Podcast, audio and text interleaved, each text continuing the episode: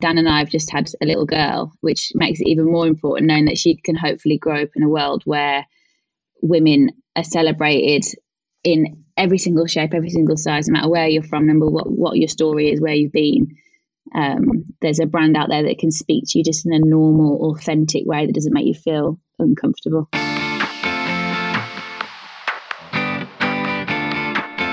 Welcome to Shopify Masters, your companion for starting and building a business, the podcast brought to you by Shopify.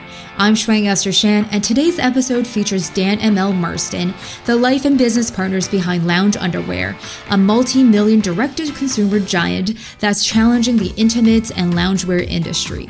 You'll hear from Dan and Mel as they share how they designed Lounge specifically to succeed in e-commerce, their commitments to sustainability and inclusivity, as well as how they're expanding the team while maintaining its core values and culture. Before we chat with Dan and Mel, I wanted to chat with you about shipping. Did you know that you can buy shipping labels at home, print them with a regular printer, get shipping insurance within the United States, and receive discounted shipping rates with certain carriers, all with Shopify Shipping? There are no additional fees, carrier account, or app required. This is included with your Shopify plan. So check out Shopify Shipping today at shopify.com/ship. Now onto our show.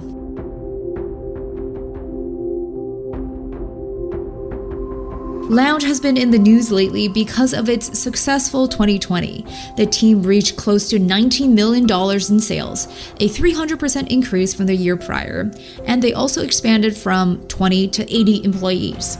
But at the heart of it all is Dan and Mel, the husband and wife team that wants to build a business with impact. And they did so by specifically creating a business model that was geared towards social media and e-commerce.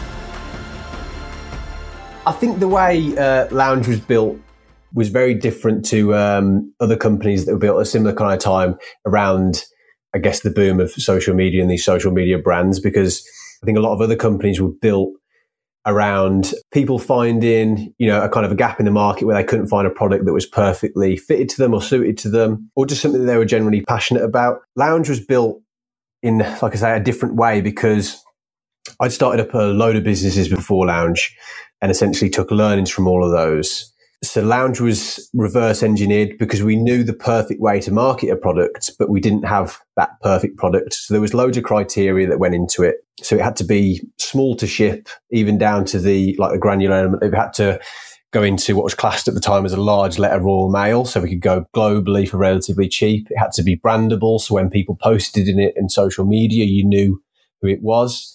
Had to have large margins because we didn't have any money at the time. We didn't have any outside investment. Had to be cheap to store because we didn't have any offices or warehouses at the time. Loads of criteria.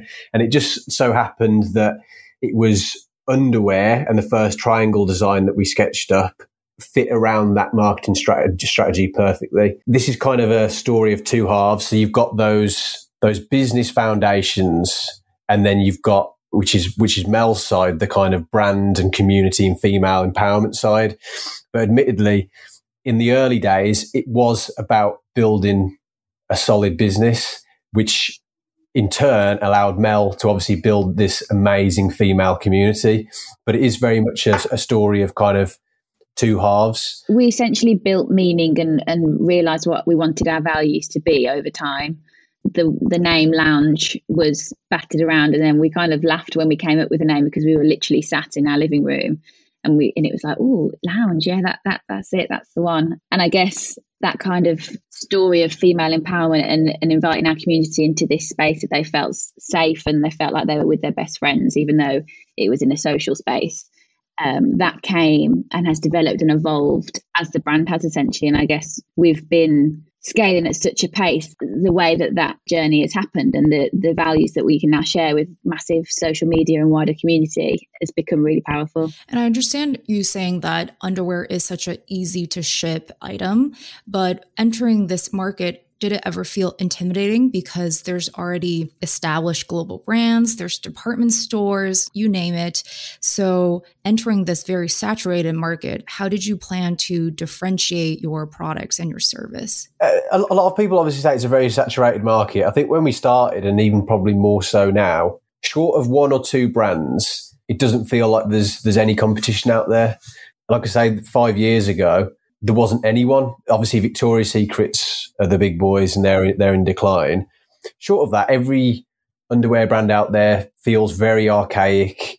It doesn't feel like they've got a strong brand. A lot of them feel like they're in a mess. They don't know who they cater for. It didn't, and it still doesn't, like I say, short of one or two now, feel like there's any competition, which I think is what makes Lounge so exciting for everyone that works here, because it feels like we're scratching the surface and doesn't feel like we're in a space where it's like, how are we going to compete with these guys? But I do think that's kind of the underlying beauty of Dan's personality as well, is that it sounds so cheesy as we're a couple, but he isn't scared of anything. So it kind of means the way we started our journey was with this really calm but underlying confidence that we will make this work between you and I. With your yin, I'm yang, we're going to build something powerful here. And speaking of figuring it out, because I understand, Mel, you have journalism branding background and Dan has the business operation background, but the two of you actually didn't have design or fashion background. So how did you start to tackled that aspect of the business in design and production?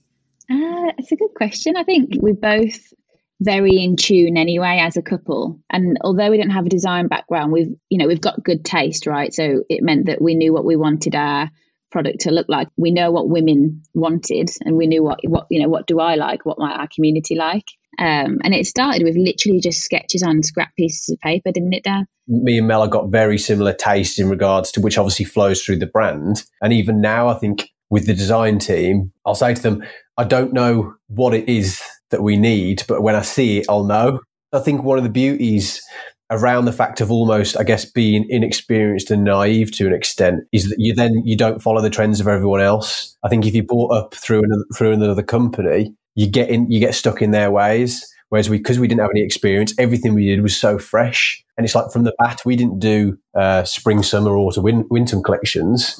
Our collections last forever. And I think that might have been probably a bit of a different strategy of what a lot of people do. And they were bringing out seasons, they'd sell out, they'd bring out another collection. We don't do that. We don't work that way because we weren't brought up in a fashion background, I guess. That makes a lot of sense, because essentially you are asking for designs, or you're designing things that you wanted to see, but it just so happens weren't in the market. 5 years on, we're still so ingrained in that kind of design element of the brand to ensure that that vision that we had from day one doesn't get lost in then looking around and seeing what's going elsewhere in the market. We stay very focused on what it is that we want Lounge to be and what we want Lounge to offer. We don't follow trends in any essence. So we don't follow any kind of catwalks. We still, to this day, which was right from the early days, we just build what we think's cool and design what we think's cool and still go with that same strategy. We don't get influenced by anyone. So we just do what we want to do. So after those initial designs and you're ready to start the store and start selling, how did you convince people to start buying their undergarments online and on your website? In the very early days, it was influencer marketing and pure influencer marketing. Bear in mind, the landscape of influencer marketing was totally different 5 years ago to what it is now. We were very lucky in regards to we were brought up in a time where e-com was blowing up and then social media joined it and was blowing up. And obviously we've done a lot of things right, and I think we're very good at a lot of things. But timing plays a massive part in any company that grows at our rate. And we had very good time in regards to there was a space in the market, I feel anyway, and I feel there still is, because I don't feel like there's massive competition. You had social media that was about to boom or was in the middle of booming, and then e-com. It all just, I guess, exploded at the same time. And it kind of goes back to what Dan said at the beginning of making sure that as soon as you saw that product on an influencer, you knew exactly what it was. That brand recognition was just there instantly. And that was part of that power that allowed us to then build upwards from there. Mm-hmm. Your influencer marketing is so extensive, because I feel like it's difficult for someone to not see Lounge Underwear on Instagram. And it's hard to imagine you had to build that from scratch. So how did you start building this inclusive and empowering community of influencers?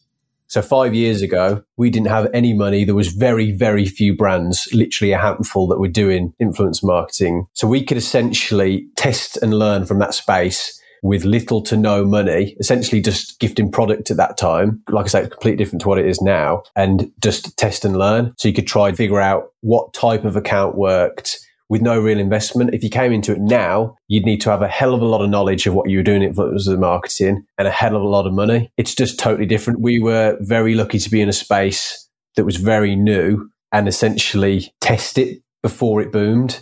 It was just totally different. And obviously now we've managed to build a massive knowledge base over 5 years in the early days without putting huge amounts of investment in. And it's just scaled, and we've been able to scale that knowledge and that investment as social media scaled. It's an element of, I think consistency is the right word, but making sure that from day one we built relationships with these influencers that were just young women at the time. They were still learning what it meant for them as well. But we introduced ourselves personally, we explained the brand to them, and we tried to build a connection from the very beginning. So even now, some of the girls that we worked with right at the beginning of our journey, they feel so deeply rooted and connected to what our values are now that the relationship's just so authentic, and that then promoting our product just comes naturally to them because they actually love the product. It's not like, God, how am I going to find a way to show that I kind of like this? And I guess making sure that that relationship was built right from the foundations through to where we are now was really, really important. Mm-hmm. And how did you manage, I guess, tracking so many relationships as you scale? There's, I want to say, like countless influencers. It seems like everybody is posting with their lounge clothing. So how did you track all those relationships, make sure that everything was sent to the right person and it's performing the way that you want it to be? So that's the secret. Don't give away the secret. In the early days, we used to track it in regards to like sending out shipments and tracking if people posted literally by hand manually just from a database. Me and Mel used to have almost like a traffic light system. We sat back to back with a different little database with different influencers. Literally just an Excel document. And then in regards to like an ROI, this is the real tricky bit because there's still no perfect attribution system in regards to influence marketing. There's obviously ways and means around it. Some obvious ones like discount codes or affiliate links or swipe up links and stories. But this is where, again, because we were growing up in this time, you've got the knowledge and the experience of what works and what doesn't work. And to a degree, it comes down to making a call off the back of that experience of what you think works and doesn't work. If you haven't got a perfect, attribution model and pixel like you can on Facebook or Instagram, you have got to make a judgment call to an extent and think, are they going to add value to my brand? Bear in mind, it's not always just a monetary value. It's a brand piece as well as an ROI piece. Definitely. Yeah. And I can see that the relationship goes beyond just like them receiving a parcel and doing a campaign, because influencers will tag you guys after the link expires or after the campaign, and they continue to post you guys and tag you guys. So it kind of adds to the brand value over time. The best feeling, obviously, seeing from the early days when you used to see an influencer posting your product, you'd be like, oh my God, that's what we designed. But now the goodness comes when you see someone just organically wearing it. It might just be peeking out of a sheer blouse, or like you see it kind of poking out the top of their jeans, and you think, oh, they genuinely do. They love the product, which makes our whole strategy just that much easier. I think going back to the relationships piece as well, is that there's very few influencers that we work with just on a one-off basis. We tend to work on extended long contracts to actually build that authentication, I guess. This isn't just a business deal. It's got no value to it. But like I say, we're trying to build a relationship with these guys and show that they have bought into the brand and it's not just a one-off deal. I think that's where the real value comes into it. And in addition to this program, you also just have inclusivity within your product offering, your branding, and empowerment. What is it is so important for you guys to make sure that it represents a very inclusive and safe community as well? The way the brand was started to where we are now, it's, we've been on a huge journey. But I think we wanted to offer more than just product. We didn't want to just offer underwear. It sits in your drawer and you don't really have any real connection to it. I think what we've created is what we call our female family. At the end of the day, we are all different. And I think that sounds like such a basic statement. But as a young woman who's grown through a world where you don't love every single part of yourself, I think what Lounge has almost allowed me to do personally is grab my personality and push it out to our social audience is such a huge portion of women, and kind of speak to them in a very real, just talk like you're talking to your friends, and make sure that because you put underwear on every single day, you want to make sure that you feel amazing in it. And if you can then also feel part of something that is more than just that product, that's pretty powerful. And I mean, Dan and I have just had a little girl, which makes it even more important knowing that she can hopefully grow up in a world where women are celebrated in every single shape, every single size, no matter where you're from, no matter what your story is, where you've been. There's a brand out there that can speak to you just in a normal, authentic way that doesn't make you feel uncomfortable. Beyond building an inclusive and body-positive community, Dan and Mel wants to leave an impact on the way they run their business by sourcing sustainable materials while also using their platform to raise awareness and funds for breast cancer. In regards to like a sustainability side of stuff, it's probably about 18 months ago now, we decided at a brand that we were getting to a size where we could start putting that investment into that side of stuff. And I don't think it's, well, we definitely don't do it from a point of view where we feel like we have to. I think we're very conscious in regards to contribute into helping the world, I guess. And yeah, and the morals behind it. We made a conscious effort to say, okay, we're going to set ourselves some goals in regards to our product and packaging side of things. So, and I think within 6 months, we'd essentially moved all of our packaging from virgin materials to either recycled or sustainable materials. So everything from the bags that the product went into, then the mailing bags, to the swing tags, to the returns cards, all went to sustainable options. And then we started to focus on the product, and we're starting to now backdate all of our products to either recycled or sustainable options, ideally recycled options, which a lot of it is. And then I think probably the past 12 months, about 60% of our product that we're launching is made again from sustainable or recycled products. But literally, I think it was a week ago, we've said to ourselves, listen, let's draw a line in the sand. Everything we launch from now on has got to be sustainable or made from recycled products. I think that's, as a brand, how passionate we feel about it. I think you can get a lot of companies that will say, you know, we've got a negative carbon footprint, but they'll just buy the credits associated with that, which is kind of like a cop-out. But we're trying to make a conscious effort to actually make a difference as a brand. And like I say, I think personally we actually feel quite passionate about it, not just from a corporate responsibility. Definitely. I think we talk about it as a brand as kind of looking after our mother nature, looking after her, and that's almost inviting the world as such into our female family, as she is a woman and she looks after us. And I think, as Dan said, it feels personal. I think the brand is so much bigger, the business is so much bigger than Dan and I now, but I think some of those kind of deep-rooted decisions obviously naturally do still come from the two of us. But we wanted to make sure at the same time that we didn't lose that luxury feel of our product, so we didn't want to have to lose the quality. And I think that it's been really challenging but really exciting at the same time to know that we're able to still offer such beautiful products, packaging, everything that we do is still really gorgeous. And I think one really nice touch that we have, an example of how we ensure people still feel that value, is so the bags that the products that they now come in that you can then rip open and grab your product out. They're obviously made from like a recycled plastic, and it might essentially on the journey get a bit bruised and scratched. And I think we've got, I'm trying to think exactly what the phrase is, but on the outside of the package we say something like, my marks and scars just mark a part of my journey to you. And it's kind of reminding you as a woman that, you know, your stretch marks and your cellulite and all those natural things on your body are part of your journey. And then we've kind of tied that into this green sustainability message. So I think we're trying to make sure that people really engage with it and notice it, so that they think, oh, okay, I'm actually contributing myself now as a customer to the planet, which is really cool. It's also a real challenge being an underwear brand as well, because I think there's a lot of developments in regards to suppliers that are going into general apparel, everyday wear, but there's not huge investment in regards to other companies going into laces and embroideries that go into a bra, because obviously the more companies that do it, the more accessible this kind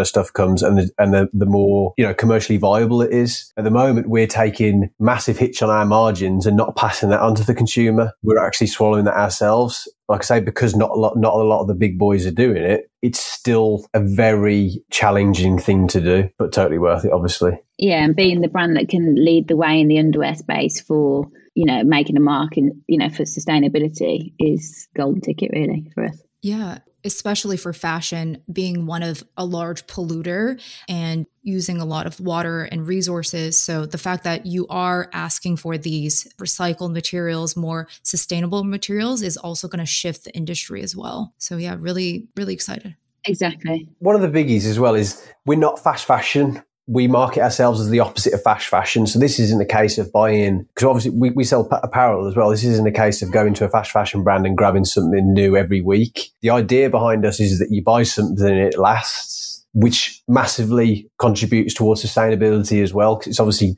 creating less pollution in the world from the off. Yeah. How do you guys pick different charities to support and align yourselves with an initiative? I think, so our Fill Your Breast campaign, which is the campaign we run every October for breast cancer awareness, I suppose it feels natural as an underwear brand for one of the first kind of charitable campaigns that we ran for that to be around breast cancer awareness, something obviously that's so poignant for women and men, but proportionately more for women. And I think that whole campaign essentially was built to raise awareness. We raised donations and we raised some incredible money for our two chosen charities, Trekstock and Copperfield. But the awareness that we can then push out across our social audience is just so powerful. And I think, again, comes back to why we do our sustainability work as well, is that it's personal to Dan and I, and to be able to have that impact on young women and make them kind of sit and think and realise how important this stuff is. I mean, our audience is really young. And I think those people think that, oh, you're going to get breast cancer when you're old. And there's this kind of rhetoric around it that is so false, that the relationships that I personally built with the girls in that campaign that we now work with every year, that we call our legends, they're just incredible women. And I think they've all had these experiences themselves. So to allow our brand to then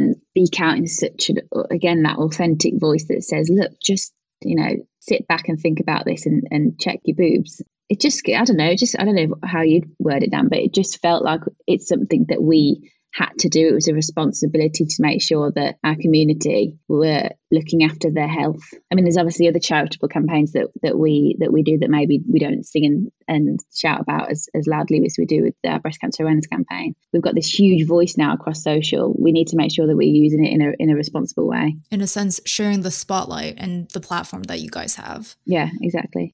I know that you guys had an actually historic year last year. With all of us being at home, we all need some great comfy loungewear. So yeah, talk through some of the growing pains of last year, because I know that as you're growing, you also had to deal with the logistics and the restrictions with COVID and everything like that. How did you manage 2020? Yes, we've seen unprecedented growth that very few companies have experienced over the past 5 years, but the last 12 months has kind of just been a different animal. I think when you couple that with the fact, obviously we've had COVID and COVID restrictions, it's been massively challenging from a logistical point of view mainly. We're very lucky in the fact that we've got a really young workforce. I think we've probably got an average age of about 25, 26 maybe. So when we went into lockdown in the UK, pretty much the flick of a switch, everyone went to remote working in the office, short of, I think it was the warehouse guys had to still work because they couldn't do their job from home. But yeah, with overnight, we went to remote working. The next morning after we sent the message out, everyone came and grabbed their laptops and anything they need from the office. And they've pretty much been remote working for, I think, the past 12 months.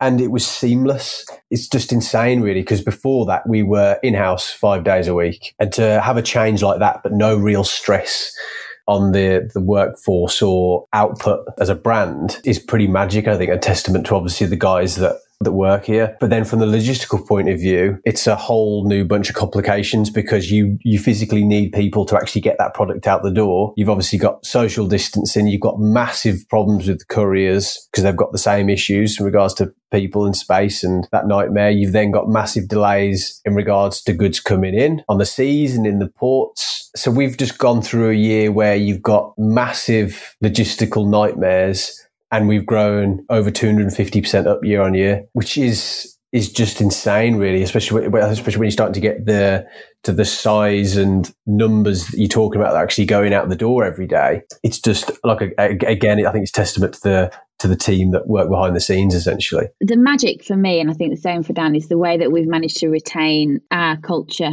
and the way that we call them our loungers, so our team, essentially, the way they have responded to the pandemic and essentially kept our business scaling at this crazy pace is seriously impressive, and I think something we're incredibly proud of. But I think we've put a lot of effort as founders and with a few key people across the team, such as our head of people, Georgia, is to ensure that everyone still feels connected, because that is really how we create what we do, is the fact that our team are so damn good. And I think, we've done yoga from home, we've done tea at 3, which is where we all jump on with random groups because obviously too many of us also jump on one.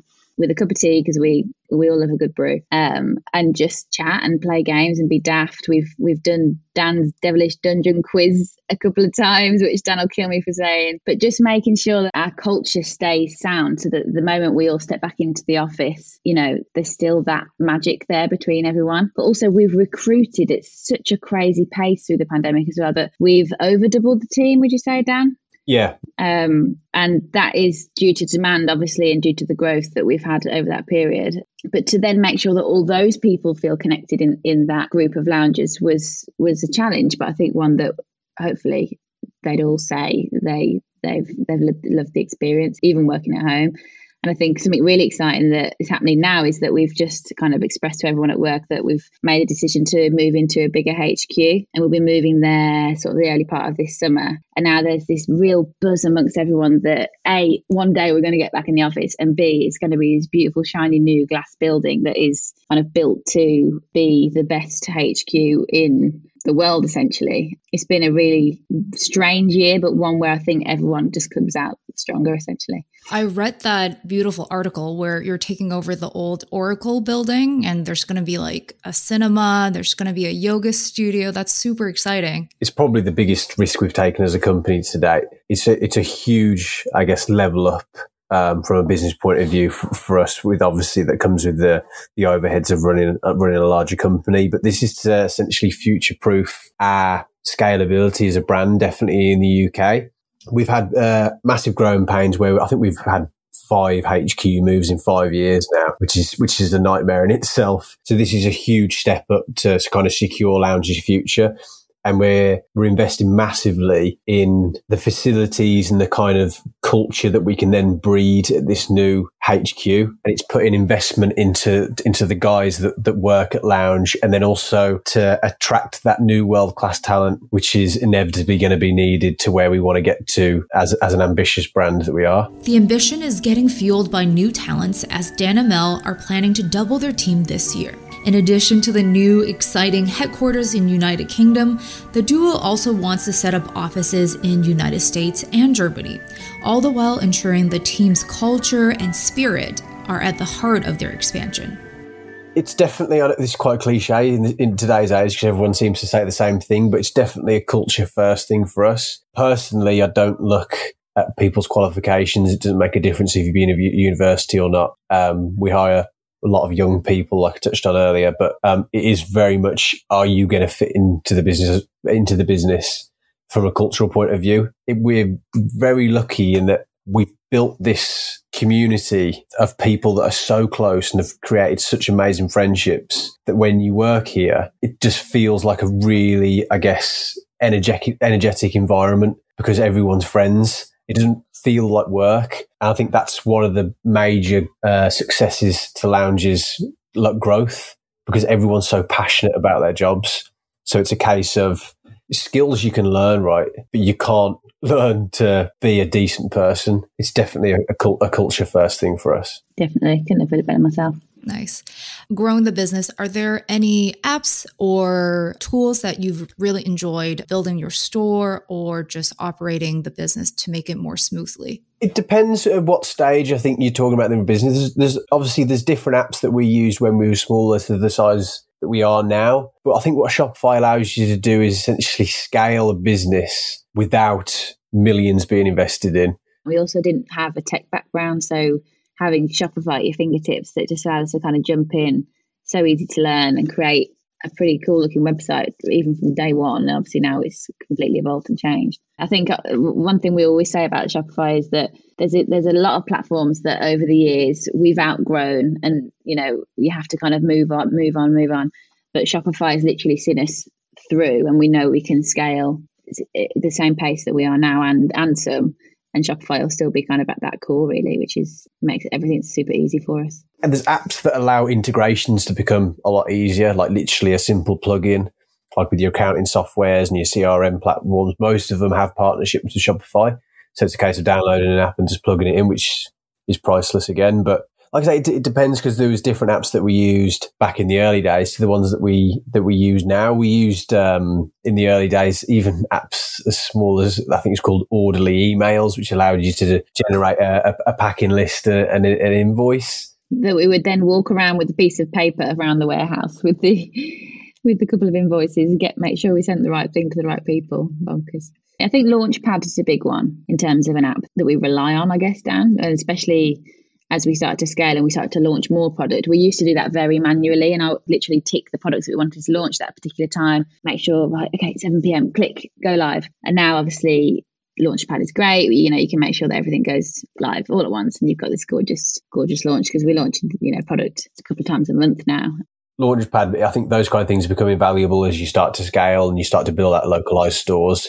Because there becomes a point where you can't just manually do it. It's relatively stress-free when you're managing one store and you're doing a small launch. When you've got 8 stores over a large collection that's going live, it's just physically impossible. You need those kind of technical capabilities. Yeah, you walk into Black Friday with that kind of pressure, and wow, you would crack.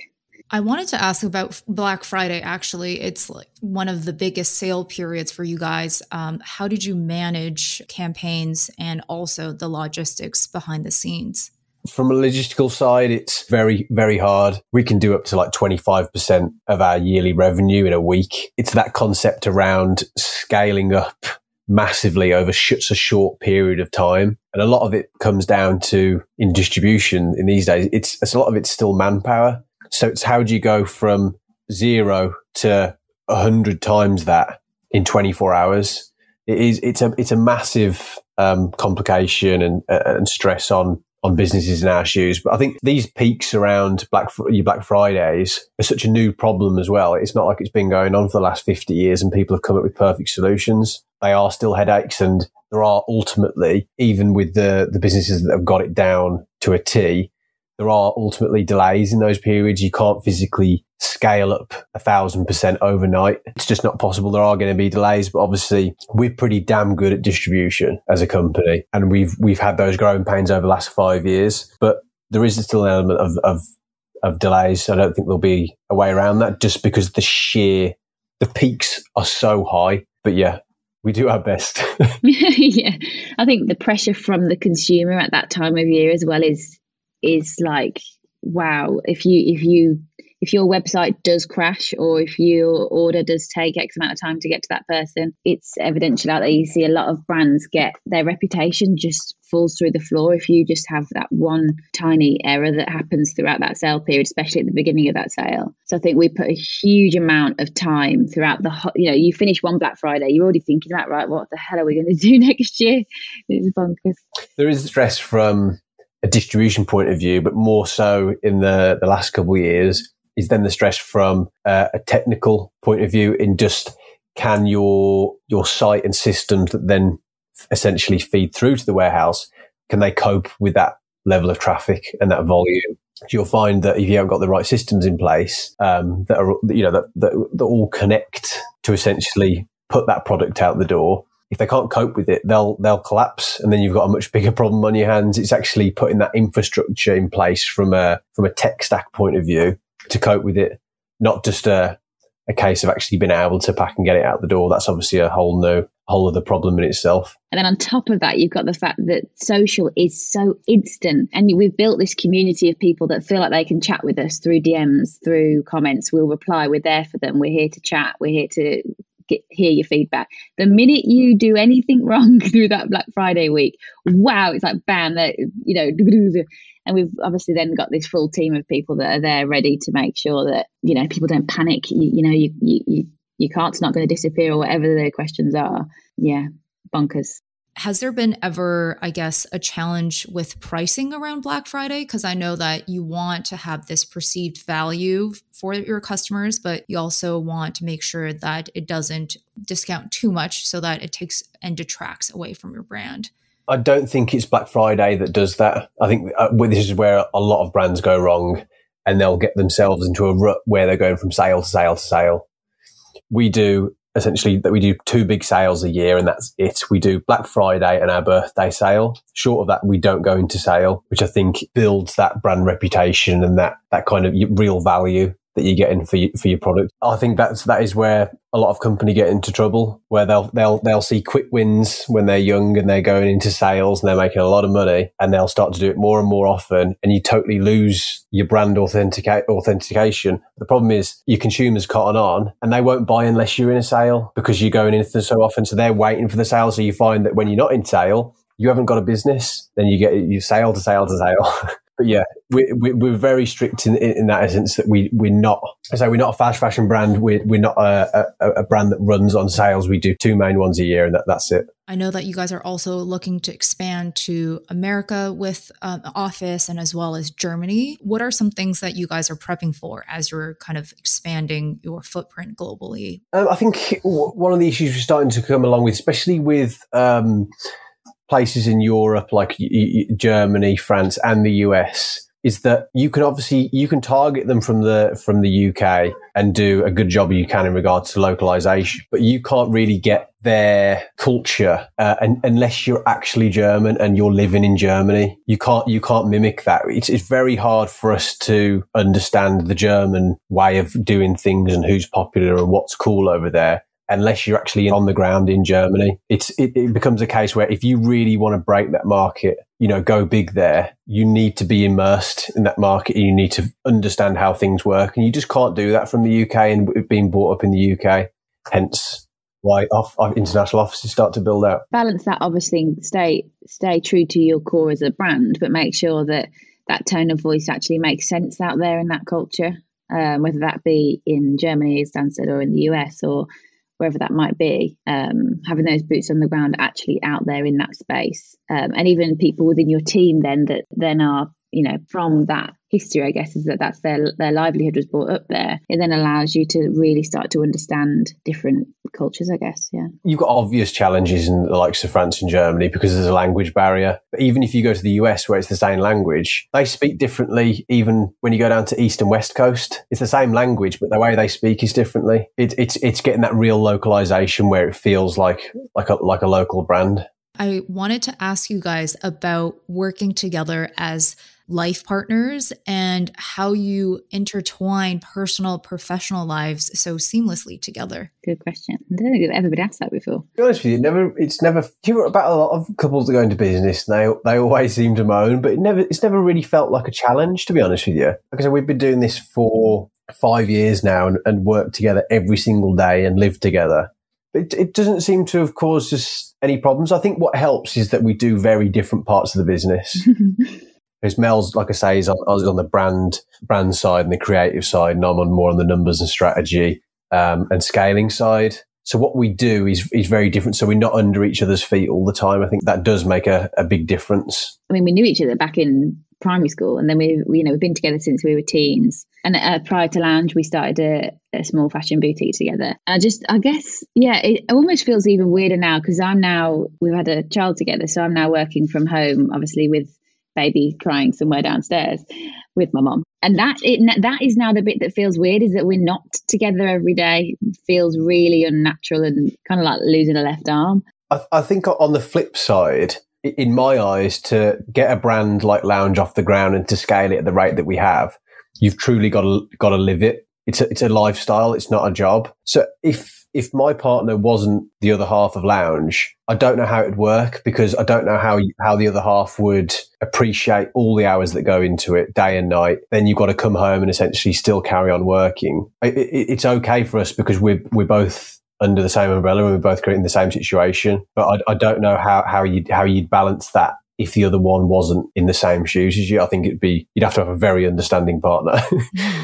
So you guys started dating when you were teenagers, but at which point did you feel like, we could actually be business partners and we can actually work together? I think so what happened in the really early days, when Mel came out of uni, we started up a fashion brand that was essentially just bringing in off-the-line dresses from China, and we'd just sell them on eBay. So it was a gradual process, right? And then we built a website with that brand, and then eventually started Lounge. So it wasn't just like you know, like a line in the sand. It was gradual. We started doing bits and bobs together, and then eventually started Lounge. So it was eased in. Yeah, definitely. Do you have any like tips or suggestions for other couples who actually want to start a business together? Like I say, I think if you're going to go into it, in my eyes, I know a lot of people go on and on about work-life balance, which I totally agree is hugely important. But in the early days, and if you're scaling a fast brand, this is a lifestyle. It's not a job. It is day and night.